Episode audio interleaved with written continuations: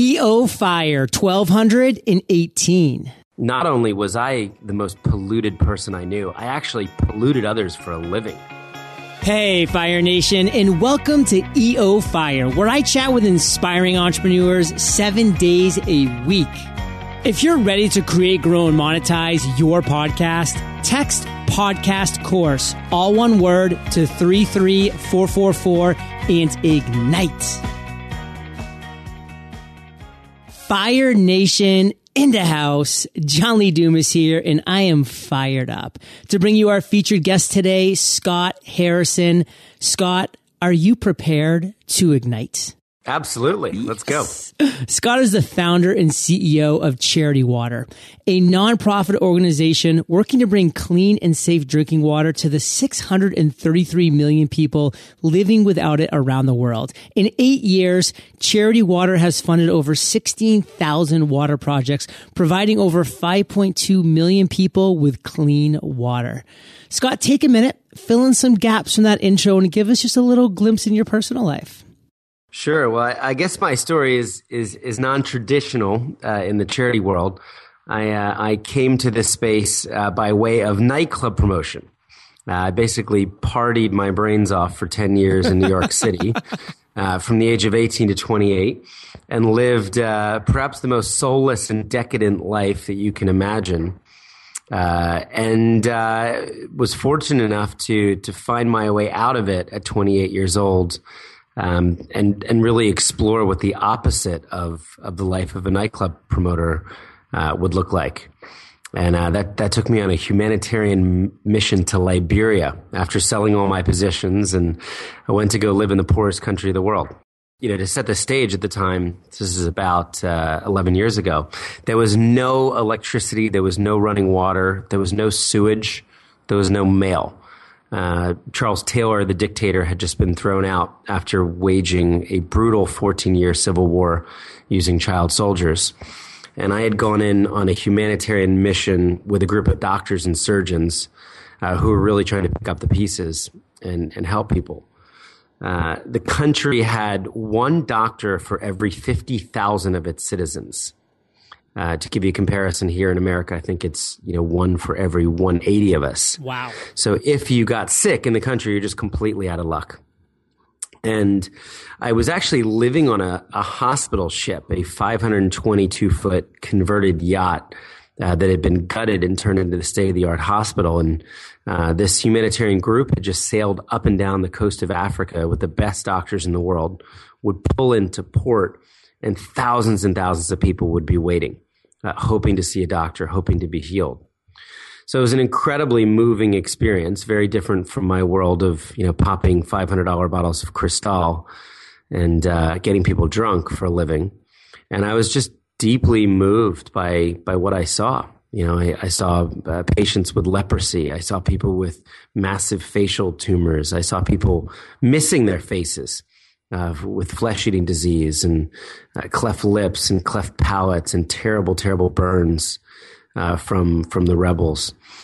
And uh, you know, many of these stories ended hopefully as the doctors were able to help, as they were able to save lives, as they were able to bring medical care. Um, and, I, and, I, spent the better part of two years uh, serving on this organization.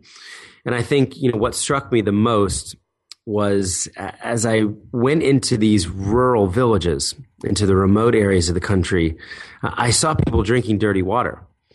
And I'd never seen children drink from swamps before, you know, from water I wouldn't let my dog drink. Uh, I'd never seen, you know, women walk hours to a source that um, that was brown and viscous and contaminated, you know, with with algae and bacteria.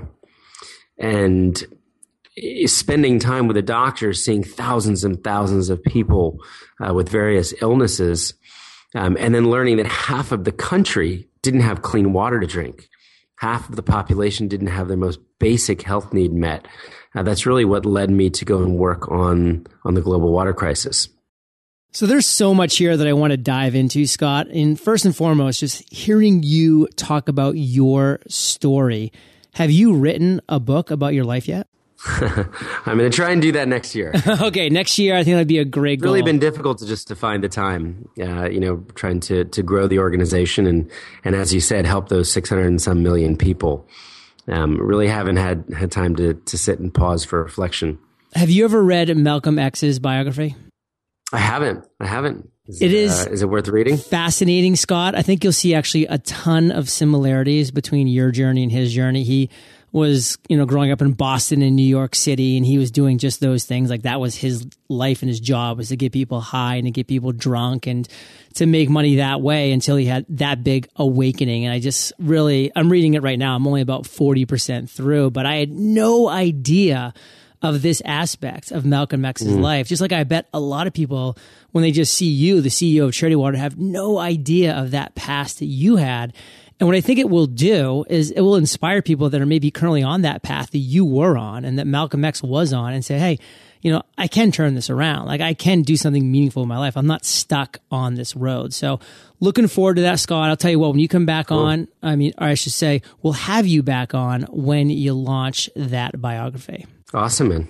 So listen, man, let's get into a story now because EO Fire, we are all about the stories of really your life as an entrepreneur and the journey specifically. And you've had some great times. We're going to talk about those, but I really want you to take us to what you would consider up to this moment, your worst entrepreneurial moment to date within your business. What would you say that moment is? What's the story that surrounds that? You know, I think I would even go back to a, a pre charity water uh, business. You know, you know, growing up, uh, I guess I was always uh, always the entrepreneur. You know, with a leaf blowing business or knocking on doors trying to sell people Christmas cards in in my neighborhood. Um, and you know, even even the foray into nightlife, uh, I kind of stumbled into that when my band broke up, and I realized that the guy who was booking my band out was making all the money and throwing us the scraps and and uh, being on the other side of that business was was really the way to to succeed. Um, but it's kind of a random story. Uh, you know, I was I was going to you know I was an only a little little more background. I, I was raised in a very conservative Christian home, and my mother became an invalid when I was four years old. There was a terrible carbon monoxide gas leak in our house.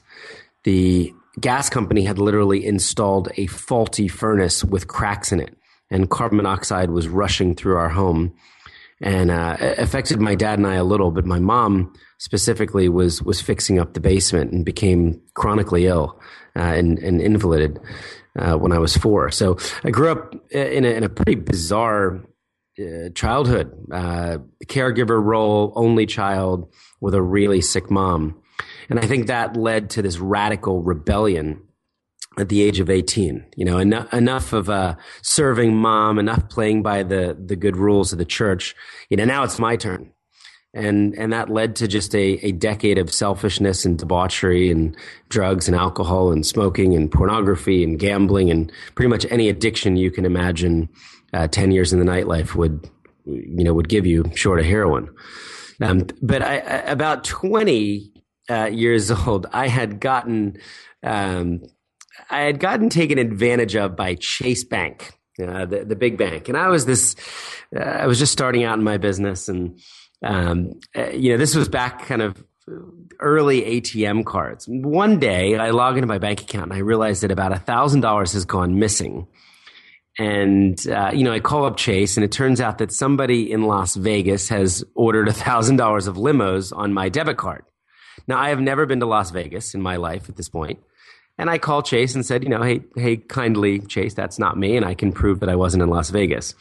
Well, they hold my money for a year. What? Uh, over a year, and they just say, well, you have to prove it, and you know, it's not like American Express that just takes your word for it. So this is in the early age of the dot com. So I set up ChaseBankSucks.com. and I am going to just tell the world what a horrible bank this is. And, you know, someday they're going to buy this website for me for millions of dollars because I've made such a stink. so part of it actually works and it gets hundreds of thousands of visitors and uh, thousands and thousands of stories. Uh, so much so that I have to set up different divisions of this website for people that have been uh, offended by the mortgage department, offended by the credit card department, offended by the banking department. So I'm not alone. Uh, but you know, I'm this 20 year old kid, you know, living in a one bedroom apartment in in uh, the West Village, and uh, I, I, get interviewed by this show, Business 2.0. And in it, they interview some top exec at Chase, you know, who starts talking about me. And you know, is basically just completely dismissive. And then they eventually write me some threatening lawsuit, um, some letter that I kind of ignore. And the whole thing went absolutely nowhere. Uh, you know, so I paid for a bunch of hosting fees over a couple period of years, saw zero dollars from Chase, and I guess provided a bunch of people a, a place to vent. So, uh, not a very smart uh, use of time or energy or or resources. Yeah, but I do kind of want to focus on that last point that you did probably give a lot of people a place to vent and who knows what disasters they avoided because they actually had a release and a place to actually go out there and vent as well. And, and of course, you know, Scott, I'm sure you learned a few things from that. So going forward, when you, you did this or you did that going forward in your 20s and then into your 30s, you know, you took those lessons with you. So, love that story. I mean, I can just kind of picture you in the West Village, you know, like in your boxers, just like hunched over the computer, just like kind of looking at all these different things from Chase Bank. This is early internet. This is, yeah, you know, yeah. goto.com, dogpile, Lycos, Hotbot, Excite, right? Back when there were a million search engines. And I, I, remember at the top of this website, there was an animated GIF of a man who walks across the top of the web page, drops his drawers, and pees on the Chase logo. I mean, it was the most silly amateur, you know, thing ever. And it, ironically, I'm a happy Chase customer today, and yeah, it's kind of funny because I am. Maybe too. they'll listen to this, and, and my credit card won't work next week. But you know, this was this was a you know an angry college kid that that thought he got screwed by the system, and um, you know, thousand dollars meant a lot uh, at the time. Well, let's kind of maybe sum this up now, Scott, because you probably learned a lot from that, and and that was quite the experience. But what is just the one takeaway that you want our listeners, Fire Nation, to really get from that story? You know, one of the things Charity Water has done really well uh, over the last uh, nine years is given people a place to um, to bring their story. Uh, so you know, there I was, I was encouraging people to bring their most pessimistic, snarky, um, almost stories of contempt, right? Stories of anger and hate. And, you know, Charity Water for the last nine years has been a place where people can bring the very best of themselves. Uh, their compassion, their empathy, their generosity, their creativity, uh, where they can focus on serving, serving the poor, serving people you know, born in situations without their most basic needs met. And we've really, we've become a platform um, and given people many different ways where they can serve others, whether it's with their time, whether it's with their talent, whether it's with their money. So if, you know, if Chase Bank, it's funny, I've never thought about this. I, I don't think I've ever told this story before. Love it. Um, because uh, nobody's asked the, the question quite right. like that. But you know, if Chase Bank sites, uh, just Chase Bank sucks, uh, what, uh, 20 years ago was a place where, you know, hundreds of thousands of angry people came. You know, Charity Water has been a place where over a million people have brought the best of themselves, uh, to, to really make the world a better place. Scott, I love that story, and that's exactly why you know we start EO Fire off with with that moment because it does usually bring people back to a time that maybe they haven't thought of or they've suppressed for a while because it's it's powerful to think about our past mistakes and struggles and setbacks because it's part of what makes us who we are today. So Fire Nation, like you know, don't shy away from those things. And on the flip side, Scott, I'd love to hear another story, but this one is an epiphany, an aha moment, a light bulb that you've had go off at some point in your journey. And you've had a ton of these. I mean, I know Charity Water was one of those, and, and maybe you want to share that moment. But this is your call. This is your story. What story do you want to share with Fire Nation that involves an aha moment that you've had that you've turned into success? I think it was probably that that moment of of turning my life around. So, as I mentioned, you know this this uh, upbringing, uh, helping to take care of mom, you know, raised with foundational values and morality and and faith and spirituality. And then this, uh, it was a prodigal son story, you know, flipping everybody the bird and saying, now it's my turn you know now it's it's it's time to live for myself and uh, I did that for, for 10 years, you know, from 18 to 28 and, and climbing up New York social ladder. I wanted to be, you know, the king of nightlife. And 10 years later, I, I probably got to top six or top eight in the city. And a, and a picture of my life after 10 years of selfish living, you know, I, I, had a Rolex and a BMW and a grand piano in my New York apartment. And the girls I dated were always on uh, the covers of magazines or on billboards. And we chased models and we chased the party scene around the world. And there was this moment uh, in, in Punta del Este in, in South America where uh, it was a New Year's Eve vacation and there were servants and horses and uh, I was with all the right people, and they had planes, and they were throwing ten thousand dollar hands of blackjack down without a care in the world whether they won or lost them. And I realized that in so many ways I'd arrived. You know, I'd gotten almost everything I'd been chasing, and I had this epiphany that there would never be enough. You know, I was I was looking for uh, for joy, for meaning in all of the wrong places. And there would be never enough girls. There'd never be enough parties. There'd never be enough status. There'd never be enough uh, power. Uh, and I just saw brokenness everywhere. It was almost like uh, this veil was lifted, and you know the sixty-year-old guys with private planes throwing down ten thousand dollar hands at at blackjack.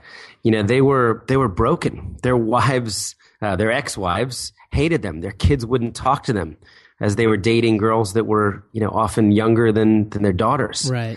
And the thing that I had been facilitating, the story that I had been telling people, hey, get past my velvet rope, get past the one way glass of the club, get drunk inside on $500 bottles of Cristal, and then your life will have meaning.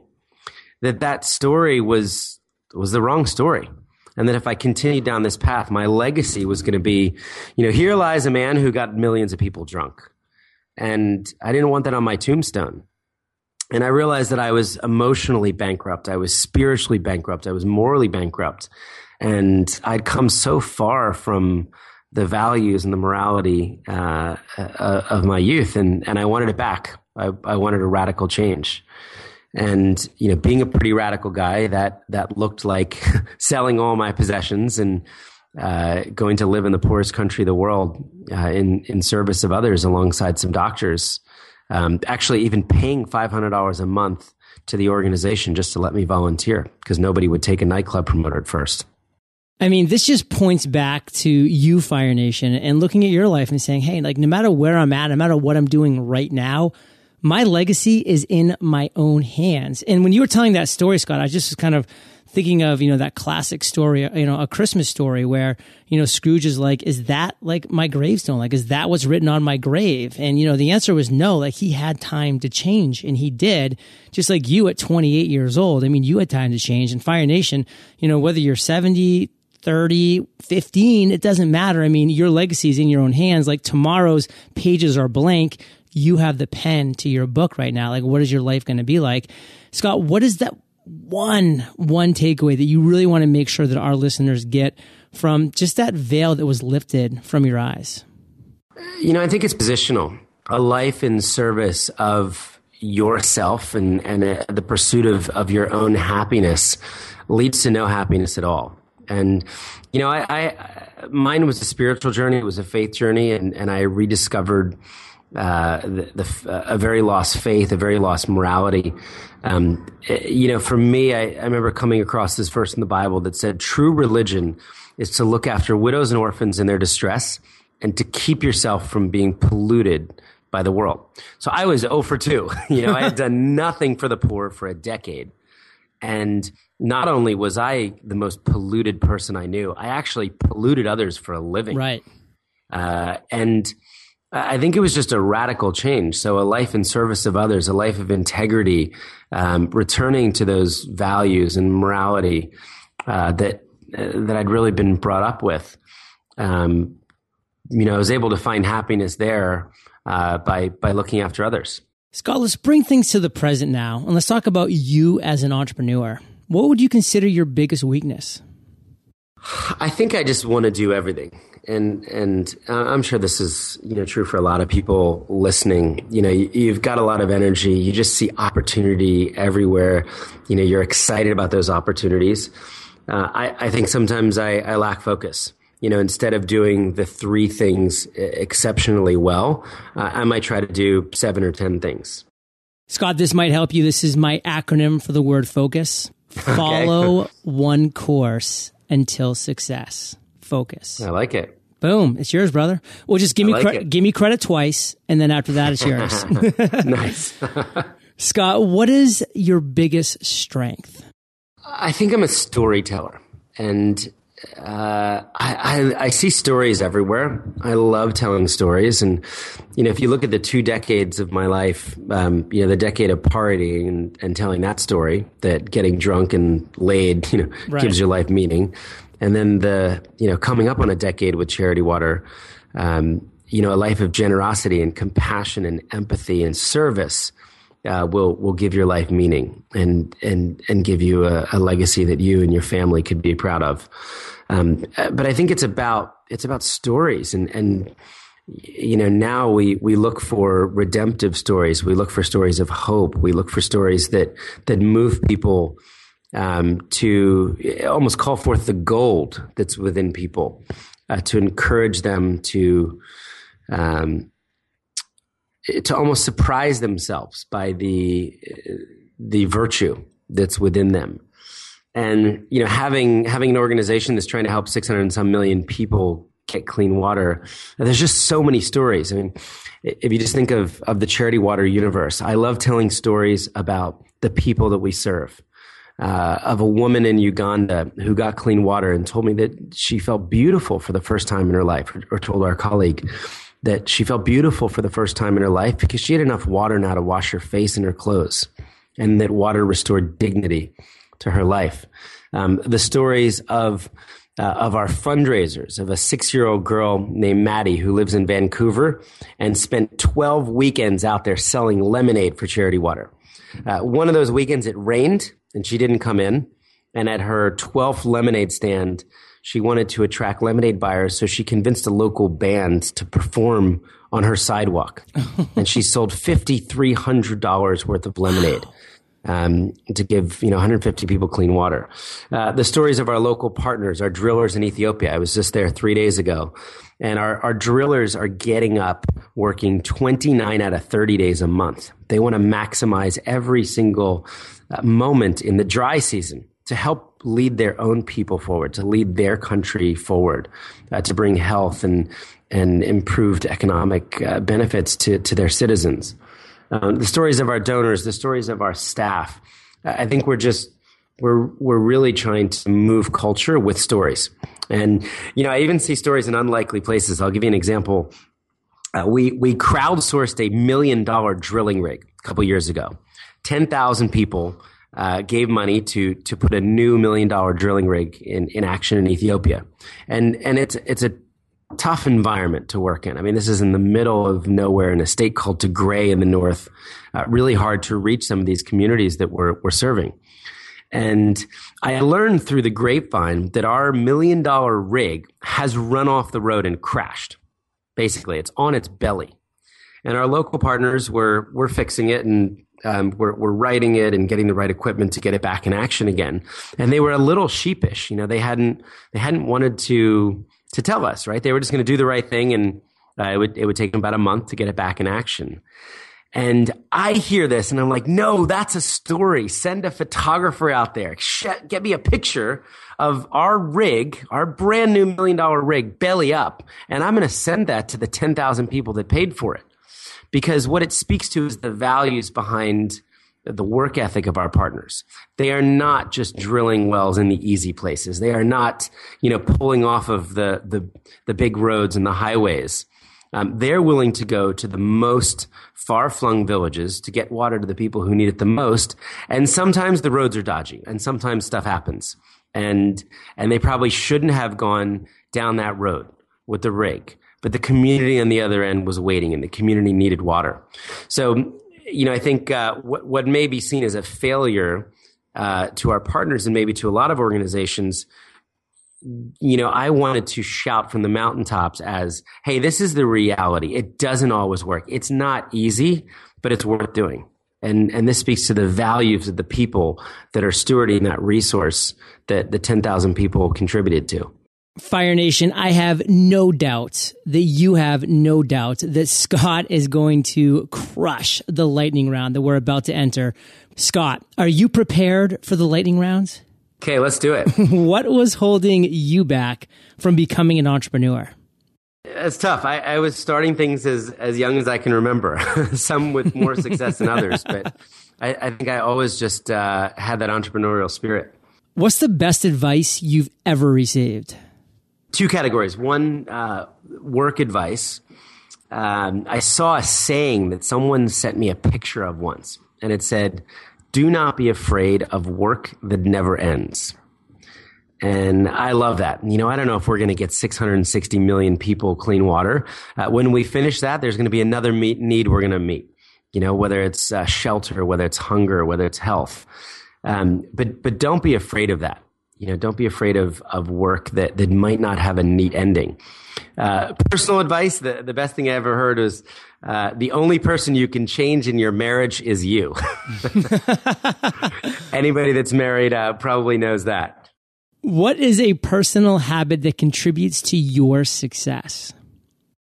I think for me, it's really prayer. Uh, it's it's uh, it's it's a spiritual life that you know that is is real to me um, a belief that you know life is not about me or my happiness, but it's about serving others. It's um, it is looking after the widows and orphans. It's trying to to live a life of compassion and generosity and integrity, and and to be a a great role model for for my my kids. Can you share an internet resource like Evernote with Fire Nation? Yeah, I love this little app called Clear. Best productivity app I have ever used. Um, I have tried a million to do lists uh, over the years, and Clear app is is my absolute favorite. It stuck with me for for the last couple years. Love Pocket as well for, for readers.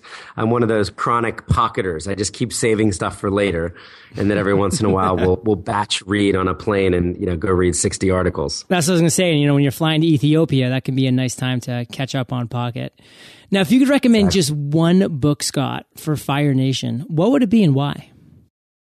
Yeah, it's a book um, on story called The Elements of Persuasion uh, by a guy named Robert Dickman. Um, it talks a lot about the hero's journey and just how how people respond to stories. You know how how to move people uh, through story. Scott, this is the last question of the lightning round, but it is a doozy. Imagine you woke up tomorrow morning in a brand new world, identical to Earth, but you knew no one. You still have all the experience and knowledge you currently have. Your food and shelter is taken care of, but all you have is a laptop and $500. What would you do in the next seven days? Well, the the old life might have uh, tried to throw a party, right, and get as many people drunk as uh, as possible. I mean, that sounds like a post uh, apocalyptic right. scenario. Um, I, I, think now, you know, it would be I mean, if I've got my food and shelter and my needs met, then, you know, I'm probably very, very fortunate in whatever scenario this is. It'd be to, you know, go and, and seek out uh, the greatest needs in the area. Um, you know, find the marginalized people, find the injured people and, and try to, you know, build community and, and look for ways to help them out and to, to share obviously what I have. Well, Scott, I want to end today on fire with you sharing a parting piece of guidance, the best way that we can connect and, and support with Charity Water, and then we'll say goodbye. Oh man, a uh, piece of guidance I think is just uh, uh, you know if there's anything to take from my story, it's it's ten years of of selfish living that um, that really led nowhere, um, and I'm I'm so glad I was able to survive it. And um, I I think anything can be redeemed. You know, I'm very fortunate that I was able to uh, take so many of the things that I I learned through that decade that was helpful to no one, not even myself, um, and and turn them for good you know, nothing is kind of beyond uh, redemption. And, you know, I've had this incredible opportunity to, you know, yeah, lead an organization and, and lead a, a group of a million people who have said, you know, we can do something uh, about this, this mind numbing, uh, statistic about the 600 million people living in poverty and, you know, make a little dent in that, be able to help, uh, you know, coming up on 6 million people around the world and 17,000 mm. villages get clean water. Um, but I think it's, you know, it's never too late. I mean, if you had, you know, seen me bent over a, a plate of cocaine at an after hours at noon, you know, you, you would have thought I was gone. Right. you know, I, I, I wouldn't live to see 40. And, you know, I was really fortunate to, to kind of found my way out of that in a, in a really extreme way and, and be able to, to live a very different story ways to connect with us. You know, we're at charitywater.org. And I think one of the, one of the things that, that everybody can do that we've had so much success with is, uh, we, we give people an opportunity to donate their birthday for clean water. Oh, cool. And turn the birthday into a giving moment. You know, birthdays for so many people are about getting stuff for themselves, about gifts and ties and wallets and handbags and shoes. And, you know, we've said, look, we don't need more crap. There are 600 and some million people without water. Uh, what if you could use your birthday for good? What if you could use your birthday to serve others? And we've created this program, uh, a platform called mycharitywater.org. And, and it's very simple. You ask for your age in dollars or pounds or euros. So a seven year old kid will say, don't get me anything. I'm not having a party. Just donate $7 for my birthday.